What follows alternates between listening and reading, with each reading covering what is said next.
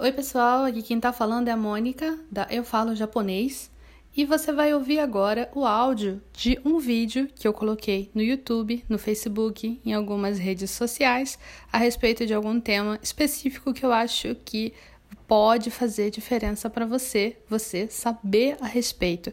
Eu espero que você goste. Vamos lá! Oi, gente, tudo bem? Hoje eu vou falar para vocês cinco erros que impedem você de ser fluente em japonês. Eu vou falar esses erros de trás para frente, do menos importante, quer dizer, do menos pior ou menos ruim, para o pior de todos os erros. Eu vou então do 5 até o 1. Então, sem mais delongas, vamos lá!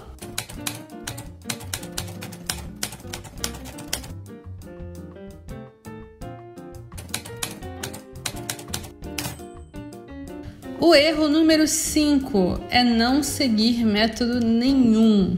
O que eu quero dizer com isso? Eu quero dizer que é um grande erro você achar que vai conseguir ser fluente no japonês simplesmente pegando tudo que é material simplesmente pegando todos os materiais e querendo estudar todos os materiais ao mesmo tempo, entrando em todos os cursos ao mesmo tempo, baixando todos os e-books ao mesmo tempo. Isso é uma coisa que é perigosa porque pode fazer você ter a falsa sensação de que você está avançando, a falsa sensação de que você está evoluindo, quando na verdade, na verdade mesmo, você só está juntando material. Sabe aquele, aquele dragão lá do do Hobbit, Smaug, ele fica lá em cima, né, do, do ouro. Da mesma forma, você pode estar tá juntando esse monte de material só para ficar em cima satisfeito, satisfeita e não fazendo nada com isso ou ainda se enrolando com todos esses materiais, porque você pegou tanta coisa que você não sabe mais o que fazer com esses materiais. Então, o ideal é você ver qual método que melhor se aplica para você isso vai depender do seu objetivo com o japonês. Se você tiver um objetivo mais voltado para conversação, você precisa de um método que seja mais voltado para conversação. Se você precisa no seu trabalho responder muitos e-mails em japonês, você vai precisar de uma coisa voltada para a escrita. Pensa no seu objetivo, encontre um método e vá em frente. Segue aquele método até você chegar nesse objetivo que você tanto almeja. Erro número 4: estudar só Romaji. O que é o Romaji, gente? O Romaji são as letras romanizadas, tipo as nossas letras. É, tem muitas pessoas que têm preguiça de aprender hiragana e katakana. Vou chamar do que é de verdade preguiça, porque não é difícil aprender hiragana e katakana. Quem quiser aprender tem um desafio de 14 dias, eu vou linkar aqui para vocês Desafio de 14 dias para você aprender hiragana e katakana e você vai conseguir aprender hiragana e katakana rapidinho enquanto você aprende outras coisas. Você não precisa ficar preso no romaji. Tem muita gente que estuda japonês, mas estuda por materiais que são só romanizados. O grande problema disso é que você não vai conseguir evoluir muito no japonês. Você vai simplesmente aprender algumas coisinhas do básico e é só. Se você não se incomoda com isso, quem vai dizer que você não pode estudar com o material de Romaji? Mas se você quer chegar na fluência, se você quer ser fluente em japonês, você não pode, simplesmente não pode ficar só uh, lendo esses materiais romanizados. O Mina no Nihongo, inclusive, tem um livro, Mina no Nihongo, romanizado.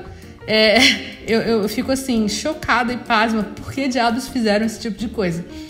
Mas, uh, enfim, não use material romanizado. Terceiro erro, talvez esse seja polêmico, não usar caderno. Vocês que me acompanham sabem que eu sou uma defensora do caderno, principalmente para você estudar as letras do japonês, o hiragana, o katakana e o kanji isso é porque quando você escreve com uma caneta, com um lápis, num caderno, você vai conseguir memorizar, vai conseguir absorver muito mais rápido todas as letras, todos os vocábulos. Se você ficar só escrevendo no computador, vai ficar mais demorado, mais lento para você aprender as letras do japonês. E eu diria até que mesmo que você já saiba as letras do japonês, mesmo que você já seja bom de hiragana, de katakana, talvez você já saiba bastante kanji, é, é, eu convido você, convido você a usar caderno durante pelo menos um mês e depois me diz a diferença do seu desempenho. Na verdade, na verdade, eu acho que se você é uma pessoa que se dá bem com o computador, cara, tudo bem. Mas pelo menos você tem que ter um lugar onde você guarde os seus exercícios, que você guarde as coisas que você fez. Se você ficar só lendo coisas, lendo coisas e fazendo às vezes exercícios de livros em folhas aleatórias e depois você não sabe mais onde está. Quando você precisar revisar alguma coisa, você não vai ter como ver. Então tenha um caderno. Eu, pessoalmente, na minha experiência de professora, eu acho muito melhor do que computador. Mas pelo menos tenha um lugar para você ter os seus exercícios organizados. Número 2. Não ter consistência nos estudos. O que é consistência nos estudos, galera? É você estudar constantemente, é você conseguir seguir uma rotina de estudos e não assim estudar, sei lá, vai começar o mês de agosto agora, você vai estudar na primeira semana, aí na segunda você não vai, porque não vai dar, na terceira também não, aí na quarta você volta nos estudos. Não faça isso. Se você fizer isso, você vai atrasar o seu desenvolvimento, vai atrasar sua fluência em língua japonesa por muitos meses, por muitos anos, porque a consistência é o que vai trazer a força no seu uso, na sua prática. Então, consistência nos estudos. Consistência. Estude todas as semanas. Todos os dias? Se possível, sim. Se não for possível, paciência, mas pelo menos toda semana. Não é possível que você não tenha um tempinho para você estudar pelo menos uma vez por semana. Erro número um, erro que eu cometi que muitos professores de japonês, quando estudaram japonês, cometeram, erro que você também pode estar cometendo, que é não estudar kanji. Muita gente acha que kanji é uma coisa para depois que você acabar o básico, para depois que você souber mais uma coisinha a mais de japonês, que você não deve estudar kanji tão rápido, tão no início, tem medo do kanji, acha que o kanji é assustador, é intimidador. Se você não começar a estudar kanji já, agora, no básico, você vai se enrolar totalmente quando você chegar no intermediário e você não souber kanji nenhum. Aliás, você não vai conseguir sobreviver no intermediário. Se você for muito bom, você vai chegar no intermediário até, mas não vai conseguir avançar muito de lá. Aí você vai ter que voltar para o básico do kanji. Qual a necessidade disso? Não há necessidade disso você pode muito bem estudar o seu básico do japonês estudando kanji básico. Kanjis também tem níveis, kanjis também tem níveis diferentes. E tendo esses níveis diferentes de kanji, você pode estudar o nível que for apropriado para você, para você não chegar de repente no início do intermediário ou até no meio do intermediário e não conseguir ir para avançado. De repente você não vai conseguir nem sair do básico para ir para o intermediário porque você não sabe kanji. Escuta o que a Mônica está falando. A Mônica passou por isso. Estude kanji. Vai fazer horrores, vai fazer milagres para você no seu estudo de língua japonesa. Recapitulando então.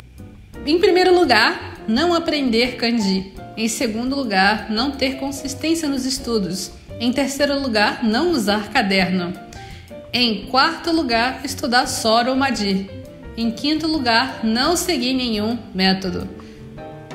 Esses são os cinco erros que vão te impedir de chegar na fluência do japonês, ou pelo menos vão te atrasar em alguns meses ou em alguns anos. Se você comete algum desses erros, comenta aqui e diz para mim qual erro que você comete, mas não faz só isso. Diz para mim o que que você vai fazer a partir de hoje, a partir de agora que você está vendo esse vídeo, para remediar esse seu erro. O que que você vai fazer?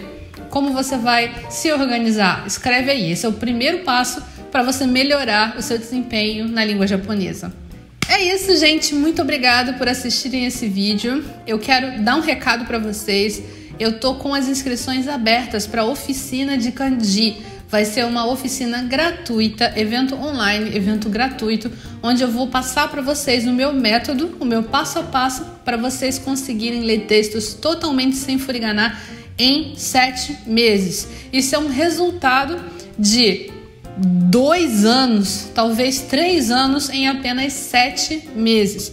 Como é que isso é possível? É possível seguindo o meu método que eu vou apresentar aqui dentro dessa oficina. Além disso, vai ter exercícios, vai ter prática para você fazer na hora, para você fazer lá enquanto você assiste mesmo a oficina e é gratuito, gente. É só clicar no link que tem aqui na descrição e se inscrever. Eu espero você então na oficina e eu vejo você no nosso próximo vídeo. Tchau, tchau!